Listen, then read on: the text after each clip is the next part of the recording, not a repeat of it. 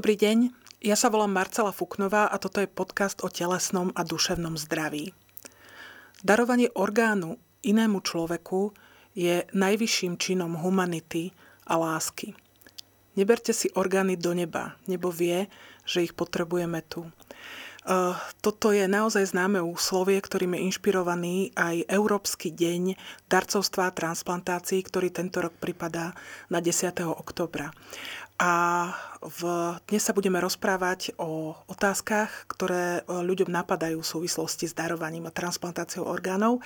A ja u nás vítam pani docentku Zuzanu Žilinskú, ktorá je hlavnou odborníčkou Ministerstva zdravotníctva pre darcovstvo a transplantácie. Dobrý deň, pani doktorka. Dobrý deň.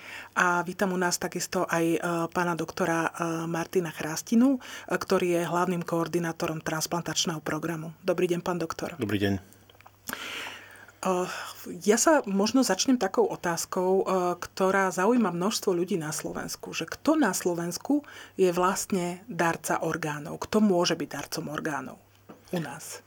Darcom orgánov v tejto krajine na Slovensku sú vlastne všetci, všetci ľudia v Slovenskej republike, všetci občania Slovenskej republiky, ktorí zákonne stanoveným spôsobom neprejavia svoju nevôľu darovať orgány.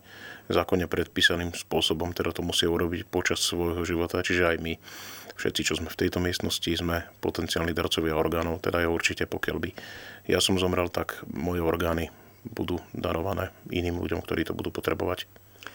To teraz hovoríme o darcovstve po smrti, ale je aj darcovstvo počas života.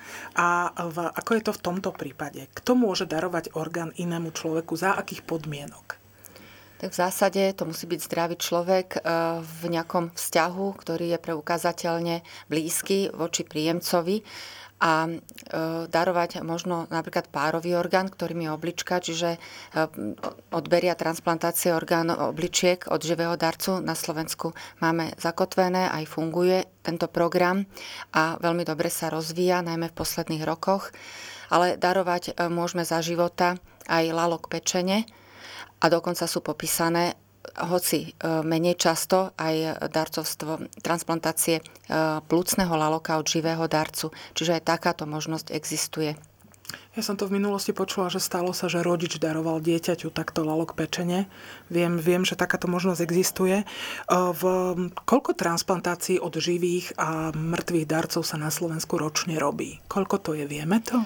Je to rozličné z roka na rok. Vždycky trans- počet transplantácií závisí teda od darcovskej aktivity. V posledných dvoch rokoch na Slovensku, ale teda nielen na Slovensku, celosvetovo bol transplantačný program významne ovplyvnený COVID krízou, pretože, ako všetci dobre vieme, darcovia s mŕtvým mozgom sú manažovaní na jednotkách intenzívnej starostlivosti rozličných pracovísk a práve tieto boli najviac zaťažené covidovými pacientami.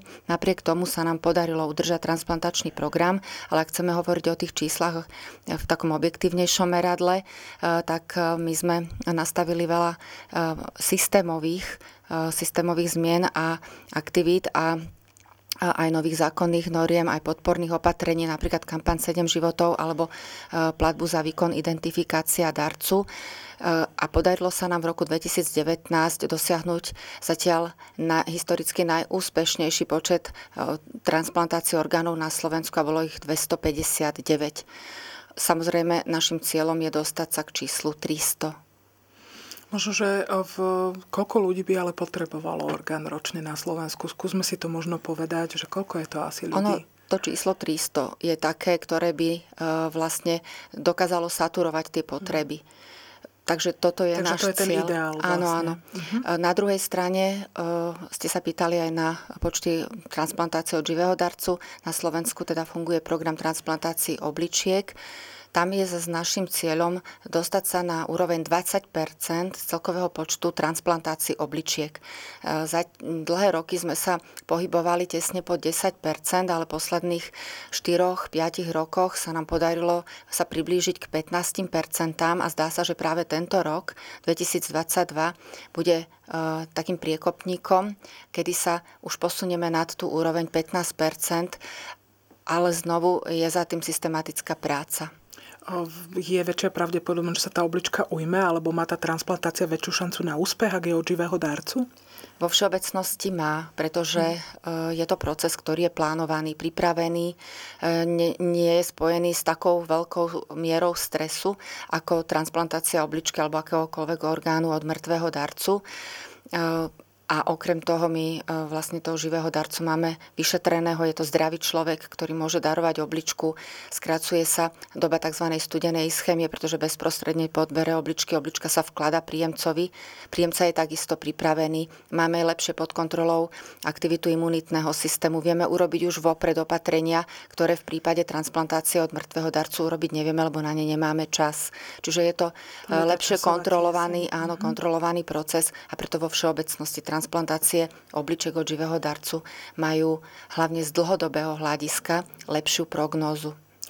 Môžem sa opýtať, ak nastane taká situácia, že sa síce nájde vhodný orgán, nájde sa darca, ale nie na Slovensku. Máme my nejaké programy alebo nejakú možnosť darovať a transplantovať orgán aj z iného štátu medzi hranicami? Funguje to? Tá medzinárodná výmena orgánov je možná, pokiaľ sa na Slovensku odoberie orgán, ktorý nie je možné použiť na Slovensku, či už kvôli, najmä kvôli tomu, že povedzme nie je krvná skupina vhodná, alebo teda príjemca nemá, nemá takú veľkosť svojho tela, lebo tam je veľmi dôležité, aby tie orgány pasovali. Ono sa to možno zdá také jednoduché, ale ono až také jednoduché to nie je. Povedzme sto, stodvadsať kilový človek musí mať zhruba rovnako veľkého príjemcu, zhruba, mm-hmm. povedzme srdiečka alebo, alebo pečenie. Pri obličkách je tam trošku benevolentné tá schéma, tak v takomto prípade, ak sa nenájde na Slovensku vhodný príjemca, tak sú dve možnosti. Buď ten darca ide, zomrie v kremačnej peci, zhorí, alebo, alebo teda je pochovaný, alebo tie orgány sú použité a ponúknuté do zahraničia.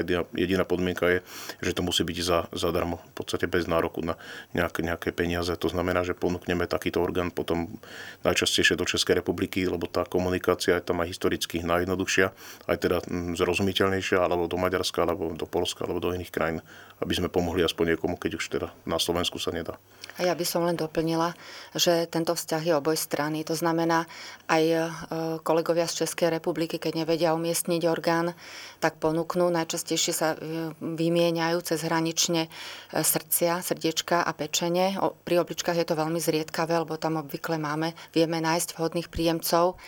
A doplnila by som ešte aj tú informáciu, že transplantácie pľúc slovenským občanom sa vykonávajú v Českej republike. Slovenskí pacienti sú v čakacej listine Českej republiky.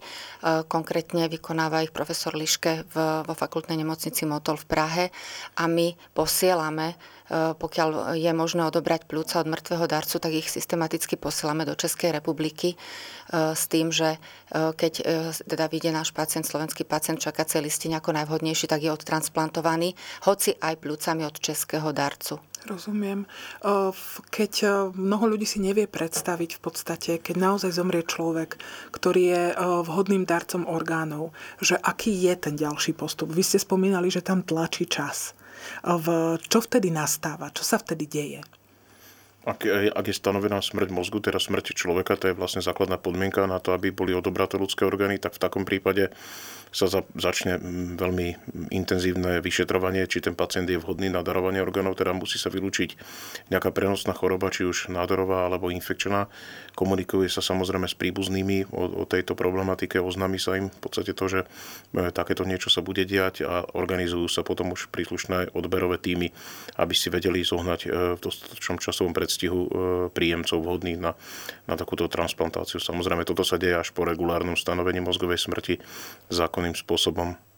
To znie celé dosť zložito. Za aký čas to musíte stihnúť? To sú, rádovo sú to desiatky hodín, to dvadsaťštyri hodín, to všetko musí byť stihnuté. Tento proces od stanovenia mozgovej smrti až po, až po vlastne alokáciu, alebo teda umiestnenie tých orgánov. Čiže tam sú asi aj tí členovia tých odberových tímov pripravení zrejme dvadsaťštyri sedem, že sa to môže stáť a že, že ich zavolajú. Určite. Že to takto je. V, častokrát, keď k tomu darovaniu orgánov dochádza najmä u mladých ľudí, tak tomu často predchádza nejaká tragická udalosť. Naozaj sa môže stať, že ten človek príde o život kvôli nejakej, kvôli nejakej tragickej udalosti a tam asi aj tá komunikácia s tými príbuznými nemusí byť úplne jednoduchá. Ako to, pán doktor, zvládate? Ako sa, ako sa toto deje? Vždy je to tak, akokoľvek si to človek zoberie, tak keď je tá smrť z chorobných príčin u staršieho človeka, tak jednoducho tak to je proste, že u toho mladšieho jedinca, ktorý, ktorý mal celý život pred sebou, a to vytrhnutie zo života je povedzme násilné. Nemusí to byť proste nejaké úmyselné násilie, ale aj povedzme autonehoda alebo akékoľvek iné násilie, ktoré pôsobí pád z výšky alebo čokoľvek iné, nejaké nešťastie.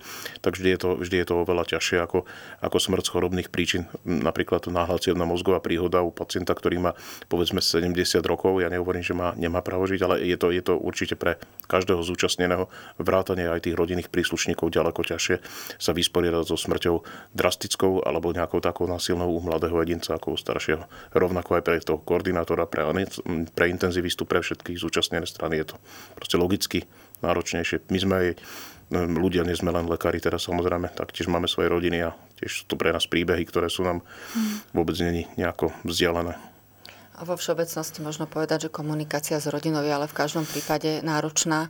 Pán doktor s tým teda skúsenosti má dlhoročné a, a sú situácie, kde naopak paradoxne e, sú otvorenejší darcovstvu alebo lepšie prijímajú túto informáciu e, rodiny príslušníci mladých darcov. Niekedy mm. naopak je ťažšia situácia v prípade staršieho darcu, čiže je to veľmi individuálne. Jasné, že ale stresujúce je to každopádne. Ako... Ono to má aj druhý rozmer, pretože kolegovia, koordinátori, to sú väčšinou intenzivisti a majú aj teda doktor Chrástina, keďže v túto funkciu, teda v tejto pozícii pracuje, okrem toho, že je aj nefrológ, um, vie alebo vidia aj tú druhú stranu mince, vidia, že na, te, na tom druhom konci čaká pacient alebo je pacient, ktorý je v ohrození života, ktorému orgán od človeka, od darcu už so stanovenou smrťou mozgu môže život zachrániť a dramaticky zmeniť. A nielen jemu, ale aj celému, celej jeho rodine. A máme stovky takých prípadov, kedy by ste nikdy nepovedali, že ten pacient pred niekoľkými rokmi bol na pokraji života a smrti a je z neho plne funkčný človek naspäť, ktorý si môže dokonca založiť svoju rodinu, vráti sa do zamestnania, do spoločenského života a tak ďalej. Čiže je to presne, ako sme povedali, že naozaj je to najvyšší čin humanity, najvyšší čin lásky. Jednoznačne. Je to tak. V... Keď sme teda hovorili, že v... môžu byť teda títo ľudia vhodnými darcami orgánov. Ktoré orgány je vôbec možné darovať? Lebo ľudia to často nevedia, že ktoré všetky to sú. Prakticky darovať je možné skoro všetky orgány v ľudskom tele. Um, okrem mozgu a gonád, alebo teda pohlavných žliaz, tie z etických dôvodov, aj teraz medicínskych častočne nie je možné darovať, a mozog tiež nie je možné v podstate z technických príčin darovať zatiaľ. A inak je možné prakticky všetky orgány ľudského tela um, použiť na transplantačné účely. Transplantovali sú dlho obličky, teda prvý orgán, ktorý sa transplantoval, teda bola oblička, srdce, plúca, pečeň, tenké črevo, hrubé črevo, koža, kosti, žalúdok, tvár.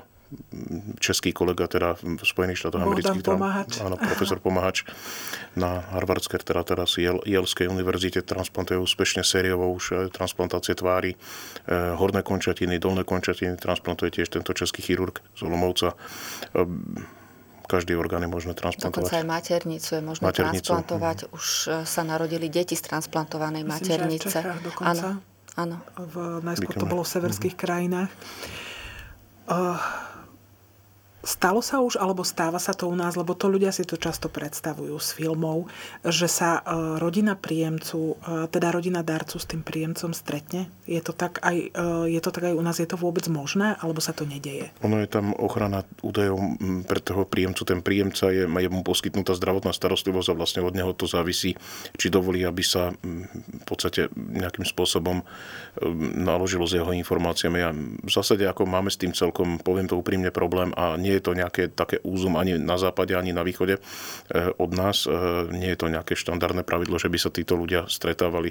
Ako ono je to zdrojom viacerých potenciálnych aj, aj potom reálnych problémov v prípade nejakých požiadaviek z jednej strany na tú stranu, ktorá darovala ten orgán. Nejaké nenáležité výhody by si mohli uplatňovať. Tak z týchto dôvodov sa snažíme, snažíme ne, nekodovať. Ako ono to vyzerá možno tak na prvý pohľad pekne, ľúbivo, ale nie je to, nie je to celkom tak. Ja by som len doplnila, že na Slovensku, slovenský transplantačný zákon toto dokonca zakazuje.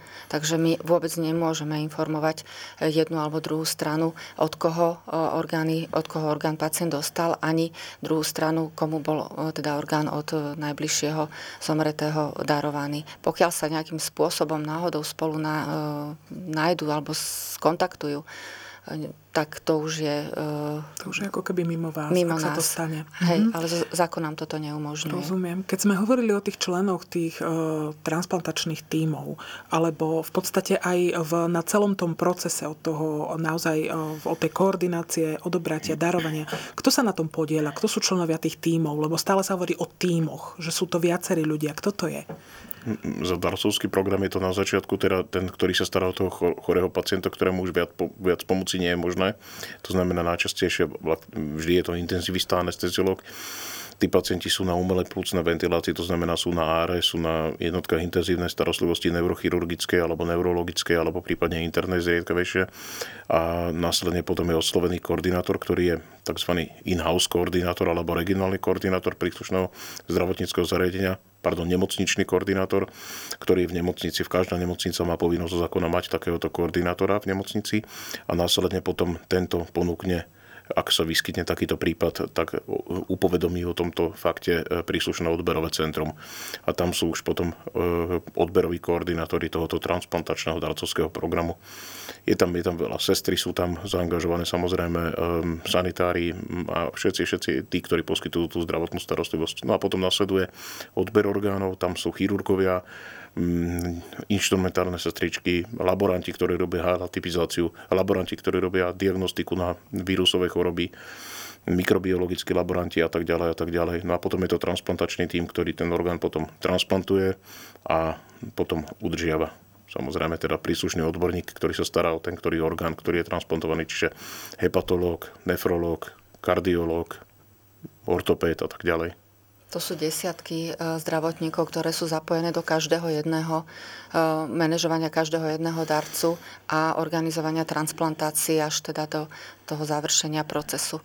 A ako ste povedali pred, pred niekoľkými minutami, áno, je to non-stop pohotovosť. Non-stop. Proste neexistuje čas, ktorý by, nesmel, ktorý by mohol byť nepokrytý. Keď máte v podstate skúsenosti s tým vyhľadávaním tých darcov, ako ste aj spomínali, teda, že sú tie výkony nacenené, zazmluvnené, ako toto funguje v tých nemocniciach? Funguje to podľa vás dostatočne dobre? Tak rozlišujeme dve situácie. Čo sa týka darcov živých, tam sa snažíme znovu cez edukáciu, cez rozhovor s pacientami podporovať a podporovať teda darcovstvo orgánov živého darcu. My v transplantačných centrách máme zavedené, že každý jeden pacient predtým, ako ide, je to aj podchytené, samozrejme zakotvené v odbornom usmernení, čiže legislatívne zakotvené.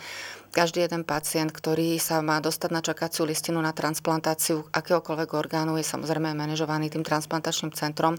Pri obličkách je to trochu inak ako pri ostatných orgánoch, ale ako predtým, ako pacienta odporúčime zaradiť na čakaciu listinu, k nám prichádza na komplexné zhodnotenie zdravotného stavu. Tie vyšetrenia obvykle organizuje teda jeho ošetrujúci nefrológ niekde v rajone. A už pri tomto stretnutí e, otvárame aj tému darcovstva od živého darcu, pokiaľ sa tak neudialo e, predtým v tom rajónnom nefrologickom zariadení.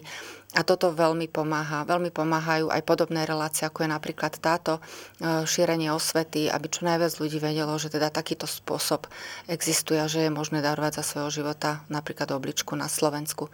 Čo sa týka e, mŕtvych darcov, o tom hovoril pred chvíľočkou kolega, e, ktorý organizuje v rámci nášho regiónu intenzívne stretnutia s intenzivistami v celom rajóne. Neviem, koľko ich bolo doposiaľ, myslím, že vyše tridsať, len za niekoľko posledných mesiacov. Ale o tom by vedel doktor hovoriť sám, pretože sa ich zúčastňuje. Čiže sa vlastne stále na to myslí. Stále sa stále treba pripomínať túto tému každej tej zúčastnej strane, ako tá fluktuácia aj mladých lekárov je veľká. Téma je stále tabuizovaná, stále je taká neúplne aj vyučovaná, povedzme, pre graduálnom forme ako vysokoškolského štúdia, takže treba o tom stále hovoriť a pripomínať, že tu je aj tento program darcovský a teda pokiaľ, pokiaľ je teda pacient, ktorý je mŕtvý, tak naozaj je možné mu odobrať orgány. Keď sme spomínali, vy ste spomínali tie infekčné ochorenia, spomínali ste rakovinu. To sú veci, ktoré môžu tým transplantáciám zabrániť. Čo by to mohlo spôsobiť darcovi? Prečo to treba vylúčiť? Ak má darca prítomnú nejakú nádorovú chorobu, tak nádorová choroba je, je, je možné, že by sa preniesla samozrejme. Takže preto u darcu musíme vylúčiť prítomnosť nádorovej choroby, rovnako infekčnej choroby. My keď sme hovorili o, v tých obličkách, to je v, predsa len o tých, alebo teda aj o ostatných orgánoch, ktorí sa darujú od živých darcov príjemcom, tam je tá situácia možno trošku iná, lebo často sú to členovia rodín, alebo sú to naozaj priatelia. Viem, že sa dejú skrížené transplantácie, to je tiež taká ako zaujímavá téma. V Ako sa možno tam dá zabrániť? Lebo je to logická otázka, ktorá asi ľudí napadne pri týchto nepríbuzenských transplantáciách. Ako sa tam dá zabrániť nejakému obchodovaniu s tým orgánom? My používame mechanizmy, ktorými do určitej miery vieme odhadnúť, či je ten proces transparentný alebo nie. Každopádne najčastejšie sú, sa vykonávajú transplantácie od živého darcu v rámci rodiny, v rámci rodinných vzťahov. Zásadou ale je, nech sú, e, zásadou ale je, že s darcom aj s príjemcom musíme hovoriť o samote. Mm-hmm. A hlavne darcovi vysvetliť, že napriek tomu, že teda si vážime jeho rozhodnutie, má svoje e, práva a môže z toho procesu odstúpiť. Pýtame sa ho medzi štyrmi očami, či nie je zo strany rodiny nejaký nátlak, lebo aj to sa stáva. Mm-hmm. Že niekto je vytipovaný, aby teda orgán daroval. A našťastie stáva sa to zriedkavo, ale také prípady sme už riešili. A vysvetliť tomu darcovi, že máme mechanizmy na to, aby sme ho chránili a vždy sa môže nájsť nejaká objektívna medicínska príčina, ktorá sa potom uvedie oficiálne ako dôvod, prečo sa s darcom nestal práve z toho pohľadu ochrany mm-hmm. voči e, tým ďalším e, alebo aj voči tomu príjemcovi.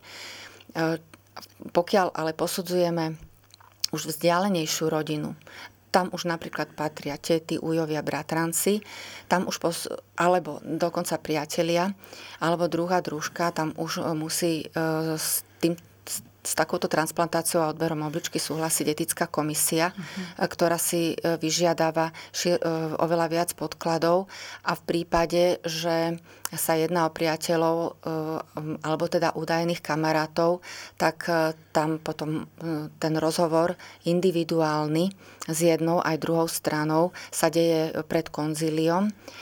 Trvá aj hodinu každý, kde sa pýtame na veľmi veľké detaily osobného, z osobného života tej druhej strany, pretože ak je niekto veľmi dobrý kamarát a chce darovať orgán, tak, tak pravdepodobne ich pozná. A treba povedať, že už sme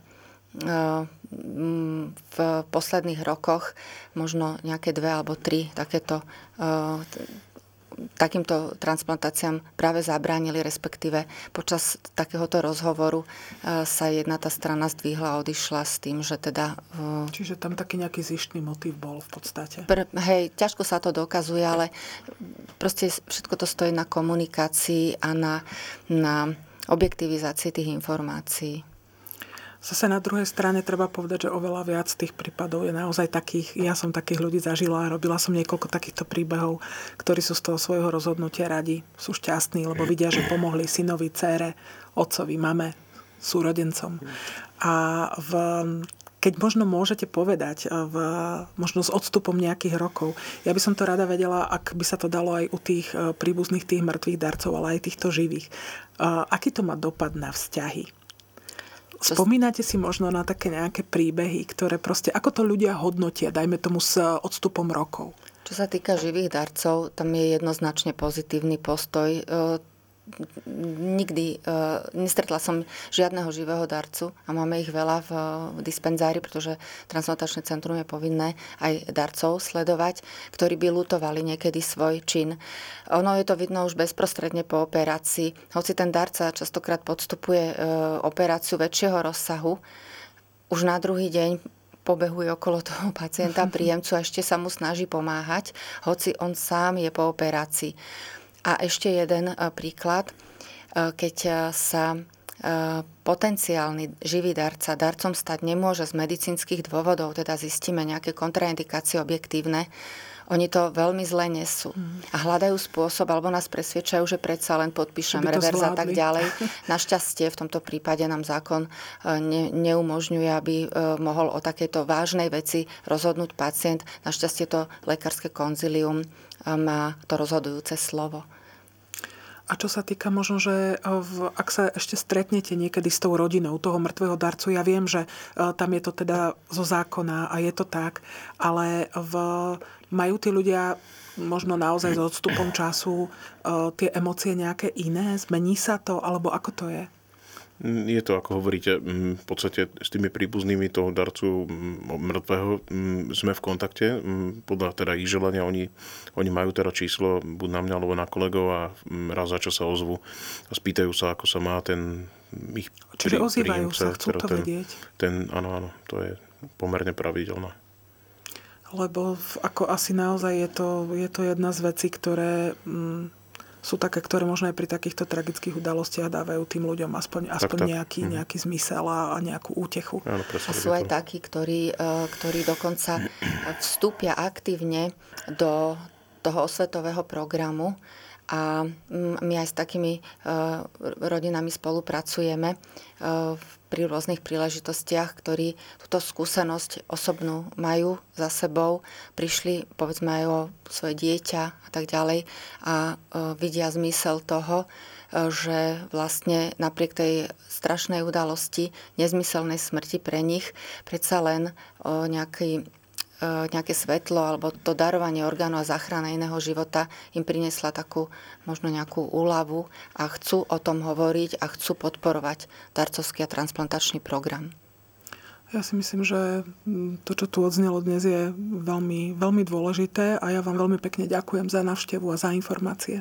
A my ďakujeme za pozvanie a príležitosť o tejto veľmi vážnej a dôležitej téme rozprávať. Ďakujem pekne. A ja ďakujem.